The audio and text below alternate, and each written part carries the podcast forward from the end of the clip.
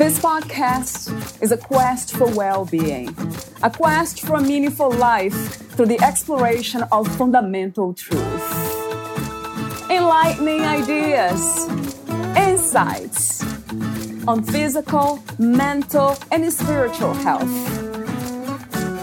The inspiration is love. The aspiration is to awaken new ways of thinking that can lead us to a new way of being, being well. Welcome to Body, Mind, and Soul Healing Conversations.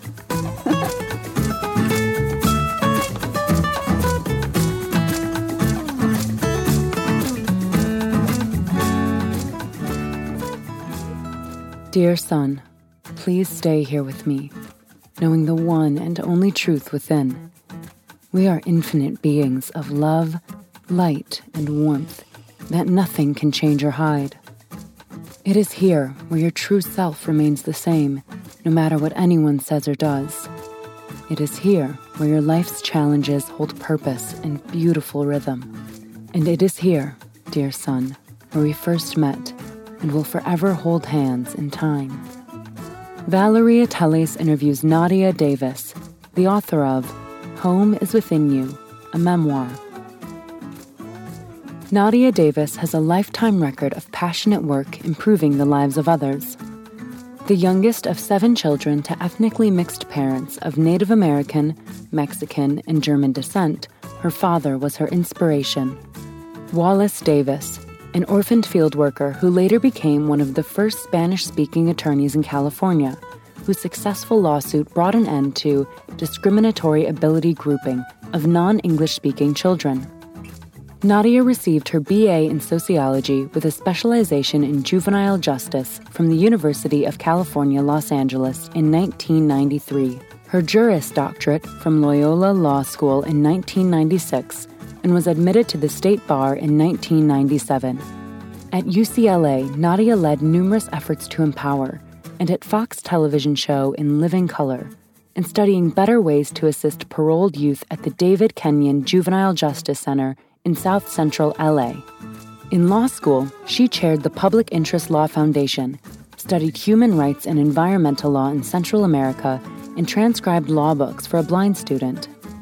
Following law school, she independently authored a handbook and conducted seminars throughout the state for immigrant youth seeking a higher education, protected the rights of new citizens against unfounded accusations, and spearheaded efforts to unite political parties in the county. Nadia has overcome multiple challenges. She is a survivor of child and adult trauma. As an adult, she abruptly lost her father, a child in utero, and best friend in just a year. In July of 1999, she suffered a near fatal car accident. After months of rehabilitation, she returned to work in her wheelchair and eventually walked again. Nadia's work focus shifted to assisting victims of interpersonal violence.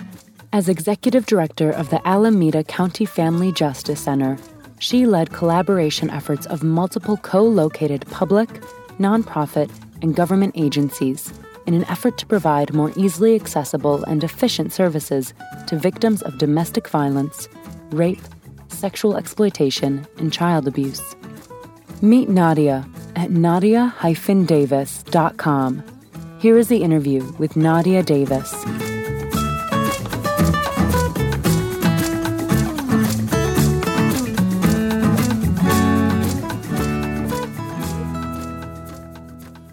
In your own words, who is Nadia Davis?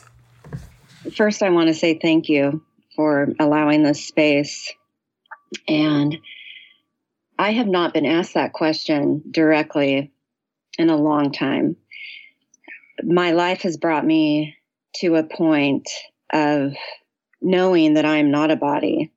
And at the core, you know, I'm I'm a spirit. I'm uh, we all are beyond you know, this present time and space. And when I remind myself of that, um, I can go in and out of, you know, living more in a duality where I remind myself that there is light. I can be in light while there is darkness in this life, in this world. With that, I, in my physical being, I'm a passionate advocate for everything that involves, you know, healing, human rights, uh, people's truth and dignity, autonomy being respected.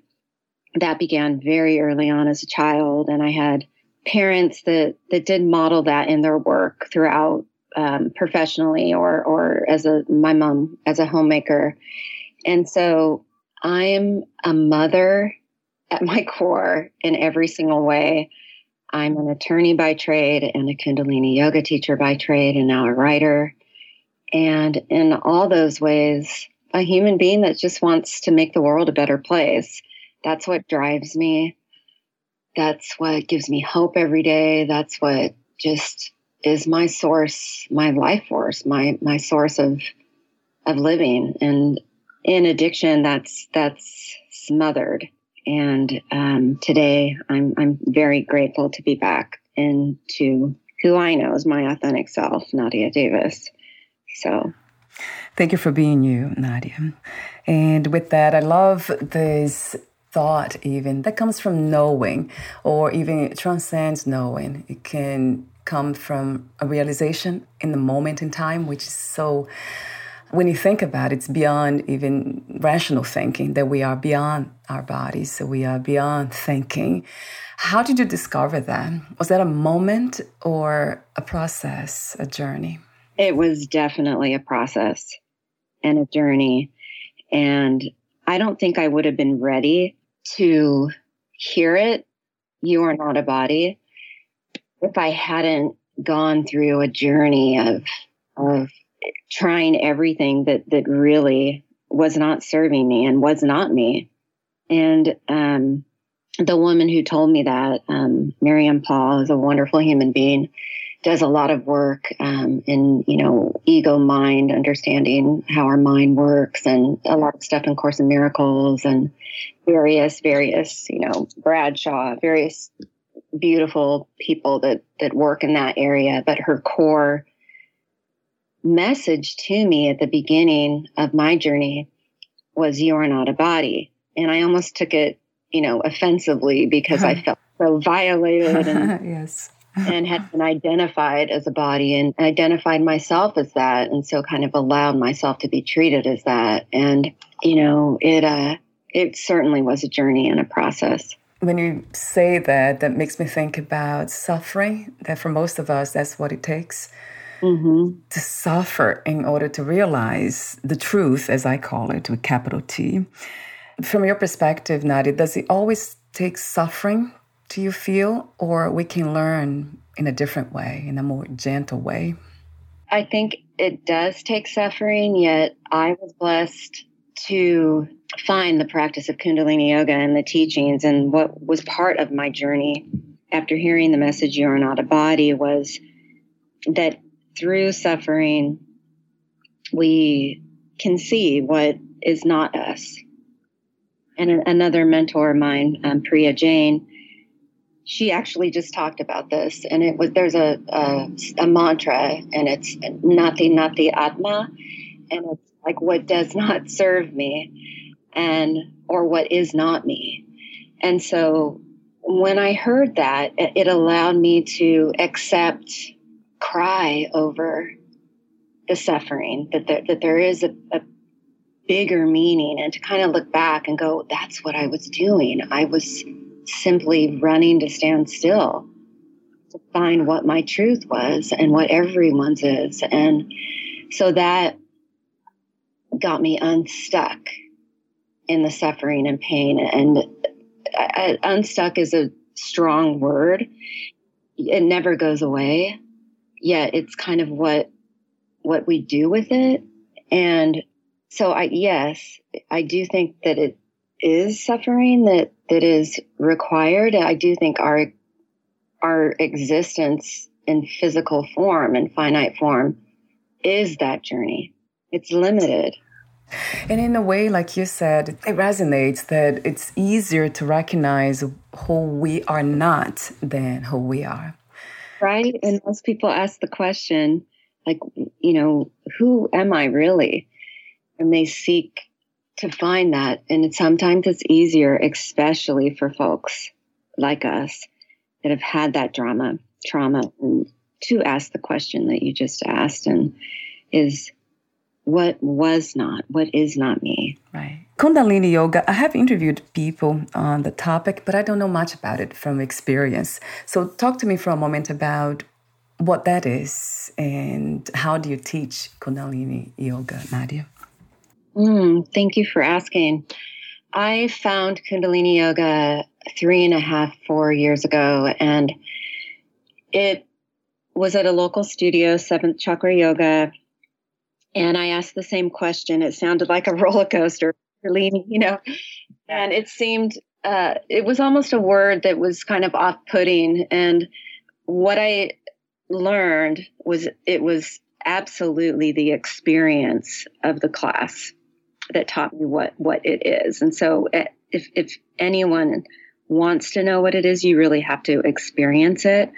Yet on book, um, it, it is an ancient practice from the East, and it um, it started actually with the royalty and families that that did it, you know, behind walls. And there was a man who defied that and brought it out to you know the streets and was was the the the door opener to everybody um, receiving that and then later another man um, brought it to the states. And so that's how it came to the states. It, the way that i like to describe it is it, it's a full kind of physiological technology where it it helped me in particular with you know chronic pain issues and a mind that was just rampant with shame and you know, guilt and self pity and a whole bunch of other character defects, as we call them. And I, um, I loved the fact that it, it uses sound, you know, gong, sound bowls, um, uses mantra combined with a lot of breath work and kriyas, which are which are sets of exercises, um, always breath work pranayama in the beginning and always a meditation at the end. And so it's like a full experience wherever you're at in your head. If it's, you know, anxiety and just the breath work, if it's more and more and more of that to become, you know, an observer of your mind. The thing I also loved about it was all the teachings. There are so many teachings you know, from positive, negative, neutral mind. Um, so so many rasas and you know the journey and the ten bodies. There's I, I can you know go on and on. I'm certainly not an expert in each area, yet I can share my personal experience, and it it's just a whole uh, you know historically based, fully integrated practice and you can pick different pieces of it and or do the whole the whole thing in one class. It sounds wonderful to me. I love yoga. I practice myself meditation and asanas, but not specific kinds. I always read about and I interview so many people we talk about here and I love this idea of integrating what we call parts of us, which to me is um, in itself the whole. There's no such a thing as parts anyway. Everything it's it feels like, but it seems like that's what we are trying to integrate. The almost the mind we are trying to understand psychologically and rationally something that cannot be understood. That we are already whole. That there's nothing that's separated one thing I want to point out is what what really really struck me most in reflecting back on Kundalini yoga and its impact personally was that in other practices I I felt my mind you know taking over um, of you know, whether it was holding a position or, or beating myself up for not being able to quiet my mind enough.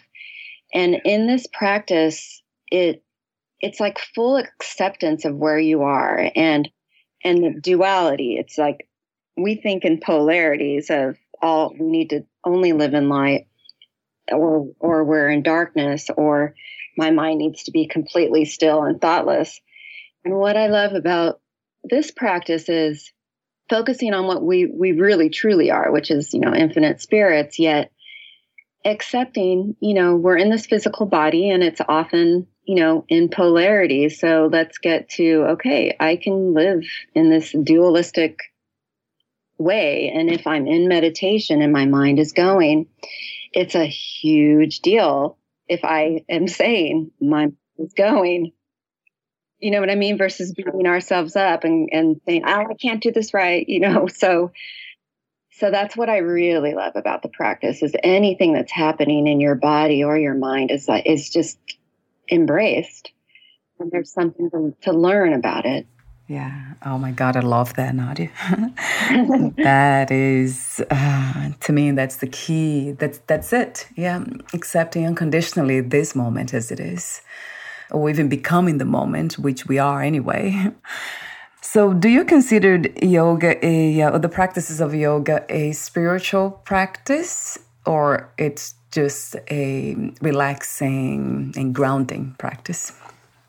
Personally, for me it's absolutely a spiritual practice and and spiritual can be defined in so many different ways and it really is individual um, i found through kundalini yoga you know the the japji poem and language and it, it is to me it, sadhana is like a morning practice where that is played first. It's like 28 minutes of a man's poem um, of his experience actually dying and coming back. And in a, you know, he drowned in a lake. It's not like some uh, claim of of physical, you know, of some higher spirit or anything. It's a practical story, and it's this beautifully written poem. And I identified with it so much because it was the first time I read anything that that encaptured what I had personally experienced when I I wasn't breathing after a car accident and had all these injuries and I couldn't find peace with that experience then coming back into this physical life. And it was just this this I wasn't aware that that was the struggle. Now I look back and I can see that, but for me, the spirituality in the practice of this yoga is you know settling in and and saying one mantra you know one simple like eight words. And it literally is what you said. It's i mean it's ekonkar satnam kartapurik nirvo nirver yeah it's you know eight words and ajuni saibang and it, it's ek from nothingness, nothing is vibration, frequency. Satnam, one is that, you know, things are created from that vibration. One is you and your true self without fear, nirval, without judgment, nirvair. And then it just goes like formless, timeless, and it just ends. And it's these eight words. And that is so much my grounding spiritual tool even if I'm not necessarily like in some enlightened space, it it puts my mind in its place. it's it's a very spiritual practice for me personally. I'm on the opposite extreme end with physicality of it.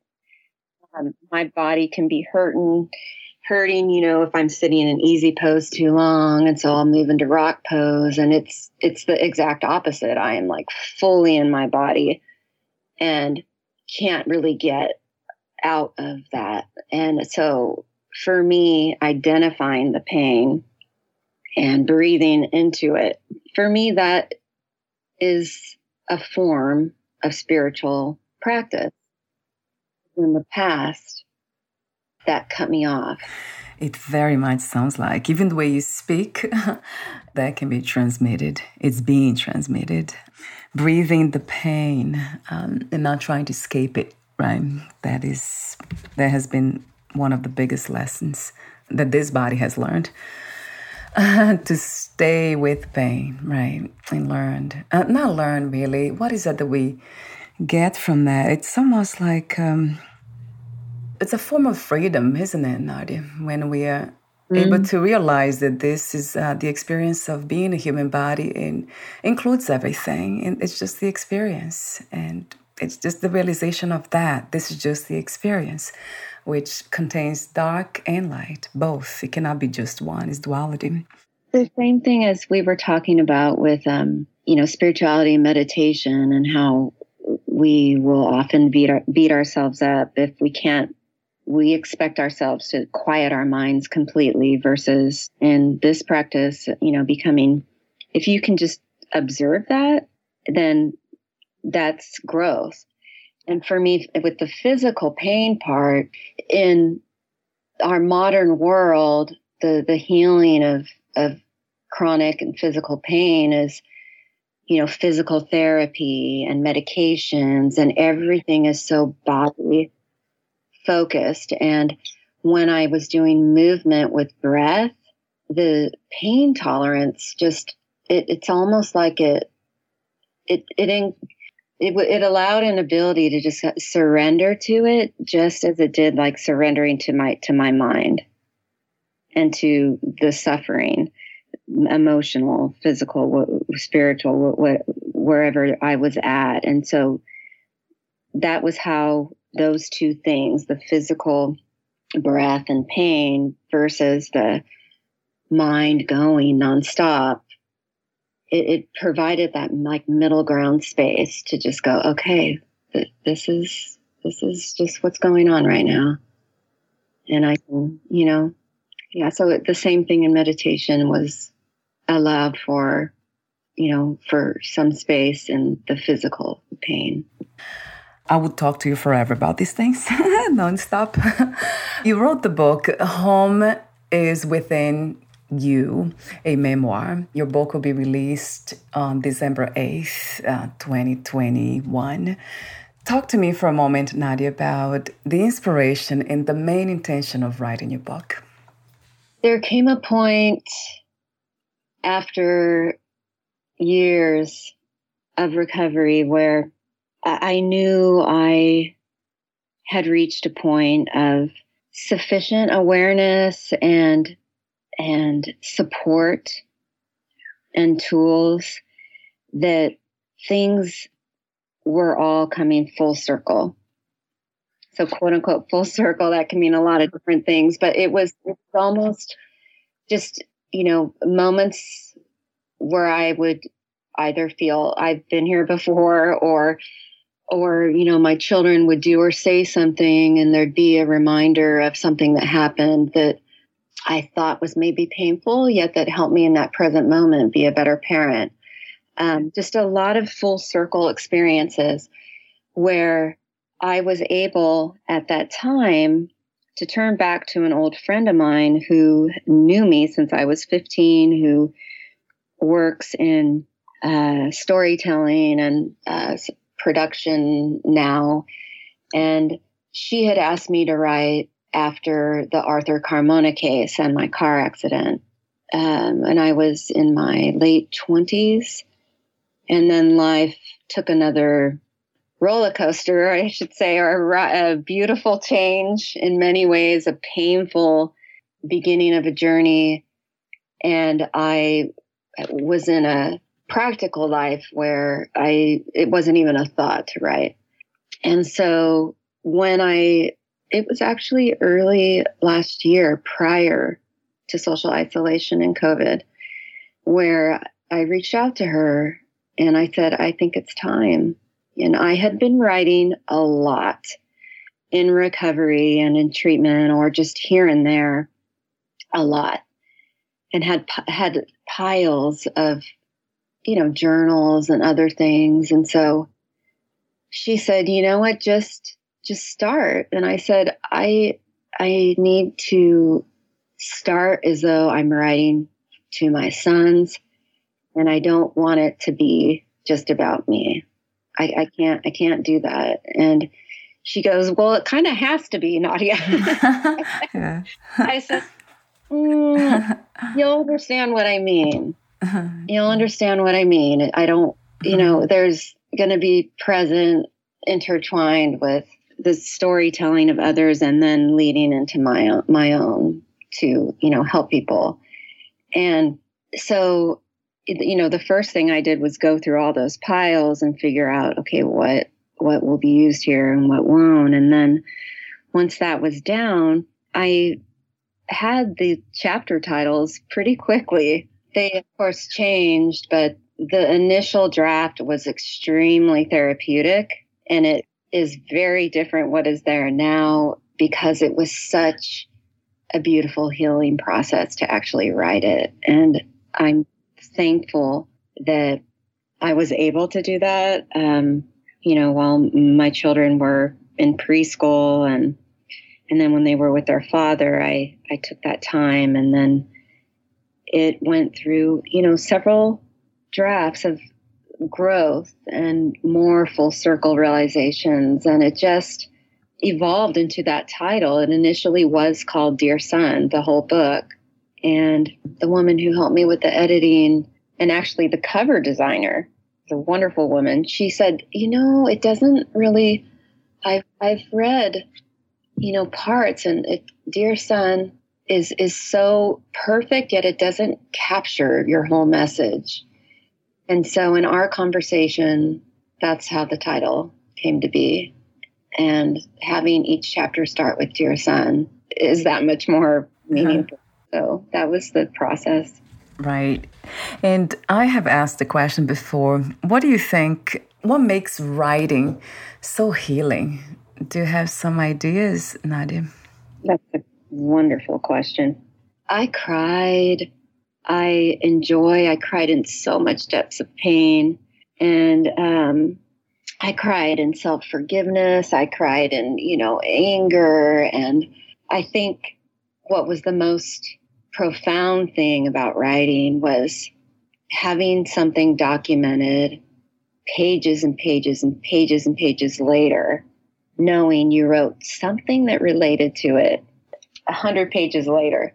So being able to go back, say, well, you know, what what was, you know, and having um, actually physically in front of you, kind of that proof. You know what I mean?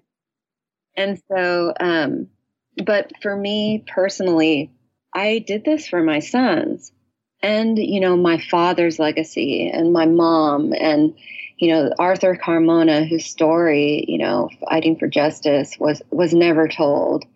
And um, so it was an honoring others and an honoring myself and putting into an actual book people can hold in their hands a piece of vulnerability. And I knew in my own willingness to go there that that's what the writing gave to me. I love the yeah, how you title the chapters, as I said, off record.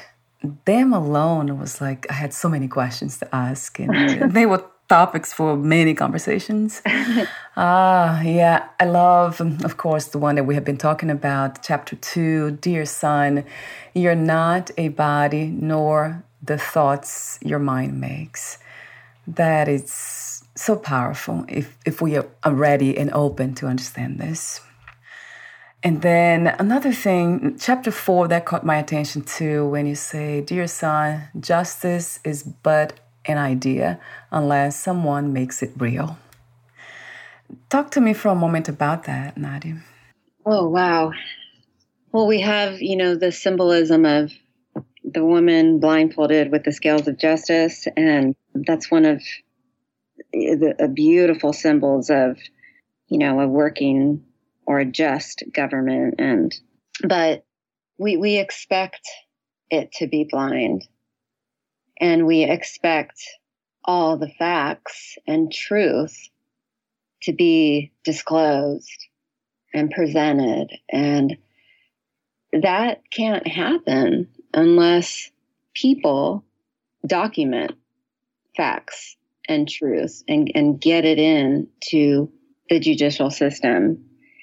And so, and it could be something as formal as a case, but it also can be something as simple as, you know, a, a child uh, being pushed in a line repeatedly and, you know, treated unequally for whatever reason by the classmate and a, a child going up, you know, and saying, hey, that's not right.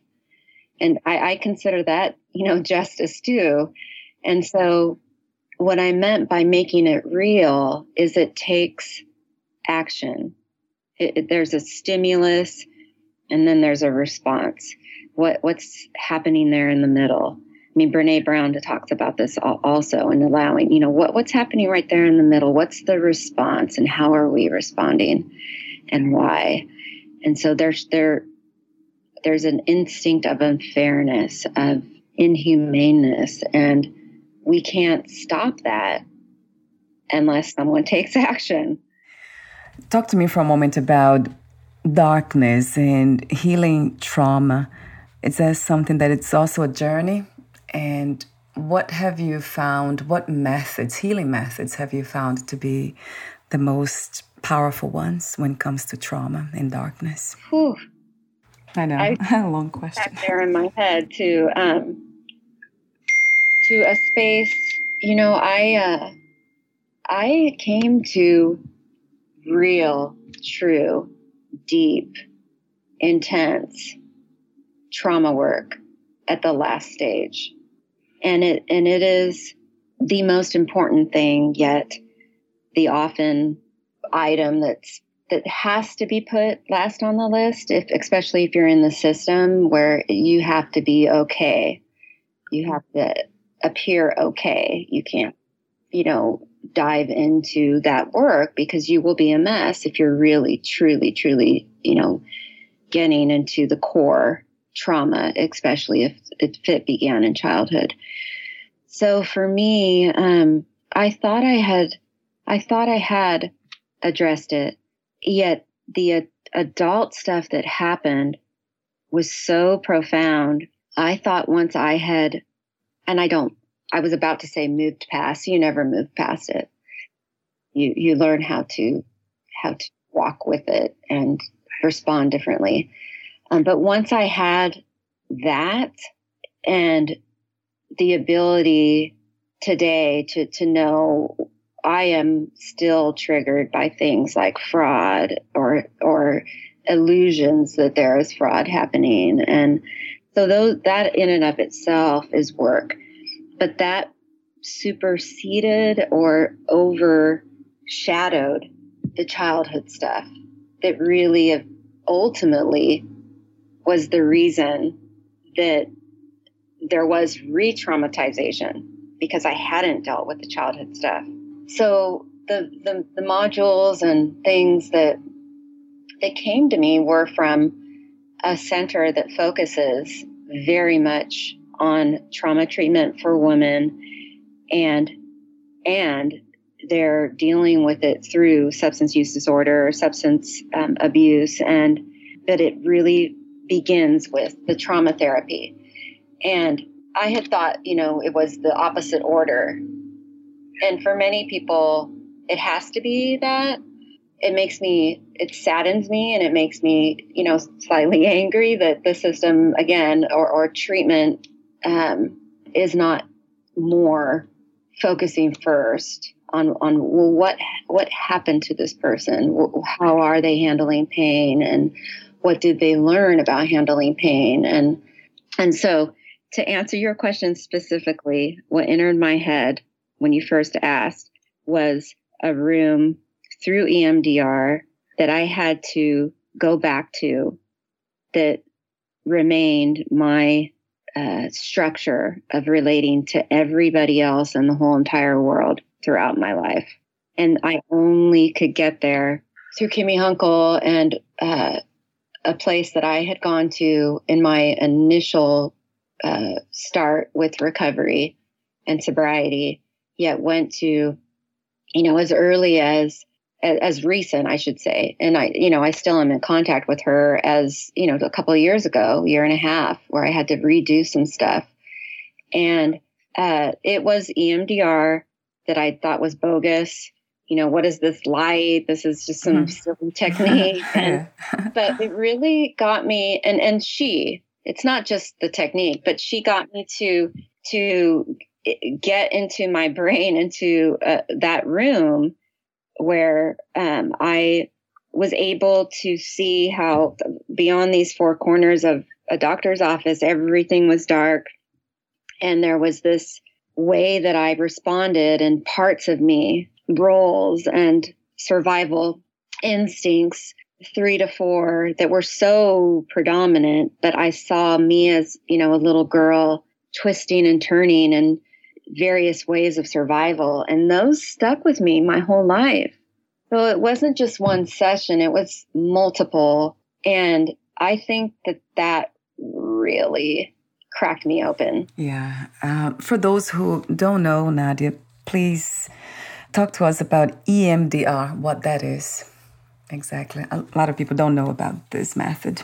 Sure, it's like eye movement desensitization, and it's it's a you know it's a machine, and the light goes back and forth, or some or the therapist can hold like a wand, and she can have it go back and forth. I actually had to start with that because the light going back and forth was just too overwhelming. I couldn't I couldn't get there initially at all. Yeah, I was just overwhelmed, and that is uh, a tool that's used to um, to create to desensitize the trauma so that your the focus on the light allows you to take in re-experiencing something a little less traumatically yet enough to get you in there. And that that was my experience with it. I'm not a professional therapist and you know someone in that doing that professionally would would need to define it yet it is it is a desensitization through eye movement. I know. I have talked to a lot of professionals about it and it seems to be very powerful in healing. And that's because it has to do with rewriting the interpretation of the trauma. So it's making a different conclusion out of that. And I love what you said earlier about those uh, that trauma doesn't really go away, it doesn't disappear, but we learn how to deal with it, how to maybe rewrite that, as some say. That beautifully, I love that message because it is so true, so, so true. So we are almost at the end, and I have so many other points here, way too many. I love chapter nine, where you talk about self care. That is a huge thing for me unconditional love and self love and, and self care. And chapter 14, also, if you want to go quicker, go alone. If you want to go further, go together. The message of doing things together. We are not alone. It is by working in community as one, which I do, it's not a belief system anymore. Everything is connected, interconnected, connected. So why not realize that? And then uh, so many other, I'm going through here my notes. Um, I love the message, chapter 17, Dear son, the end is often the beginning. I love that. so true. that was the trauma work, really. It was the beginning, you know, it was the beginning and what structure of relationship to the world had built as a child. Yeah, beautiful. Thank you so much again, Nadia, for your presence in our reality. The work you do and how you do it, it's just beautiful. Thank you. Thank you. Thank and you so before we say goodbye, I do have some ending questions, but I also would like to mention something else that caught my attention in your book towards the end. You write, Life is no longer a struggle, but rather an adventure. Life is no longer lived in the past, but in the moment. Today, I hold my children living wholeheartedly, connected to the truth and home within me. I love that ending. I mean, it's not really the ending, there's no ending, but that's beautifully written, beautifully said. Thank you. And uh, before I ask you my final questions, would you like to add anything else or read a passage in your book, Nadia? The part after that, I mean, I I'm just very very honored to have met you and to have had this conversation. If you know, there's anyone out there that that uh, would like the book that can't afford it, please contact me. This is to help people, and I just hope that it's a way for people to find their truth and hope and light and strength, you know, within themselves, that the search isn't for stuff outside of us, that it really is in each of us. Um, and the part that would be wonderful to read is the the last paragraph, and actually that's in the intro of the book also. So that part is I have to grab my glasses here, but it's dear son, please stay here with me, knowing the one and only truth within. We are infinite beings of love, light, and warmth that nothing can change or hide. It is here where your true self remains the same, no matter what anyone says or does. It is here where your life's challenges hold purpose and beautiful rhymes. And it is here, dear son, where we first met and will forever hold hands in time. Uh, beautiful message. Thank you so much again, Nadia. Um, how many times I can say that? I do this for a reason. So, my ending questions let me ask you these questions, they're open questions. How do you define love these days? What is love to you? Space given to another and received where one is allowed to be vulnerable and grow and find and exist, you know, in their true selves without fear of abandonment. Success. What is success to you? What is your message about what success looks like? And for you, of course, we can only define success on our own. But what is your message about success or the idea of success? The first thing that entered my mind is internal peace. The other part of me is, you know, the external knowing knowing my truth and my sons, my children, seeing a parent, their mother, you know, doing the best she can to live in that. There's no perfect days, but they see that that's the longed for and the often daily lived life. So if I, in my last breath, know I've helped them and others in my life any anyone suffering with you know mental illness addiction chronic pain to accept their emotions and thoughts and not let that nor others take them away from that peace within. I mean that that will that will make me feel successful. Yeah. Another beautiful message yeah finding that space within that's uh, wow that holds everything. As you described I, I love that word too inner peace the peace within. It's making a difference you know like you are. It's make it's making a difference is success to me. Yes i agree. That's um, thank you for the uh, for the encouragement. The body appreciates nadia. And three more questions. What do you love most about being in a human body? Mm affection, the unspokenness of, you know, holding my children or or a safe person holding me. It's, you know, the honoring of th- this is our existence. There's no need to fight it. It's this this is this is us. We are in, in this physical body and in this body, you know, it's trained to be in survivor mode you know, but also the body is amazing in how it heals itself. It, it never fails to, to shock me.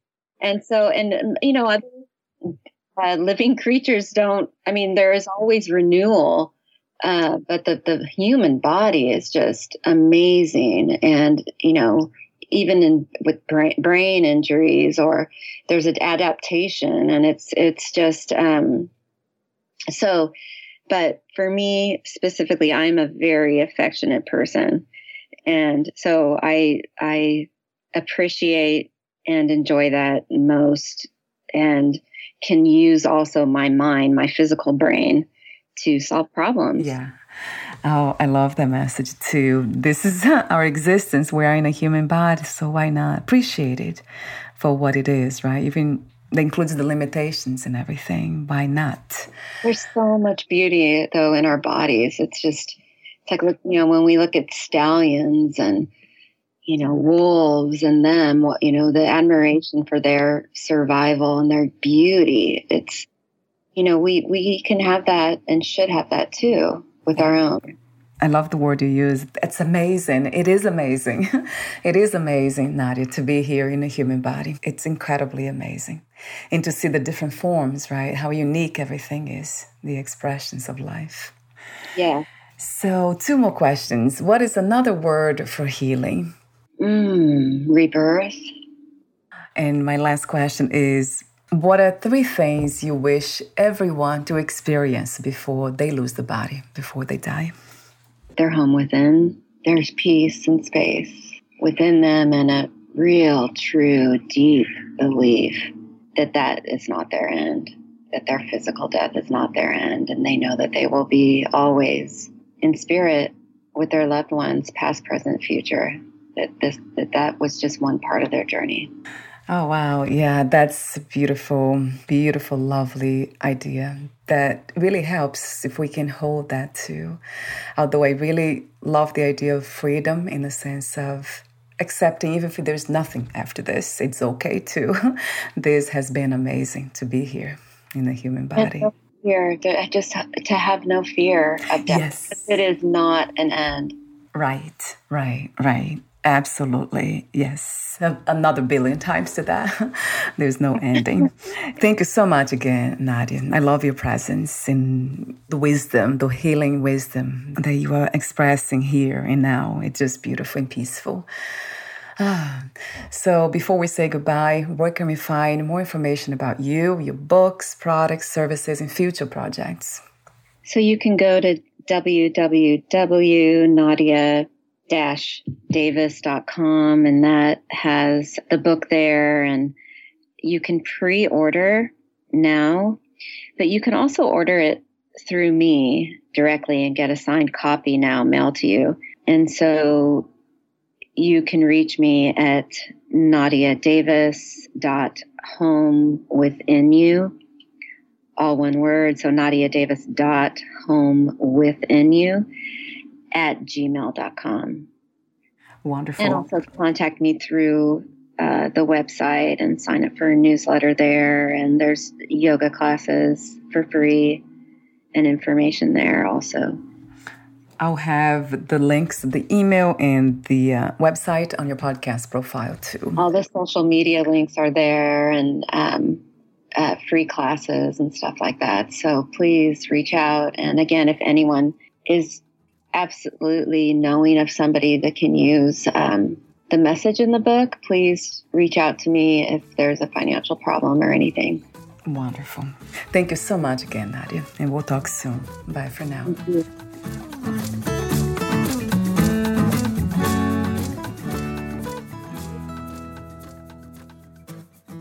Thank you for listening. To learn more about Nadia Davis and her work, please visit nadia-davis.com.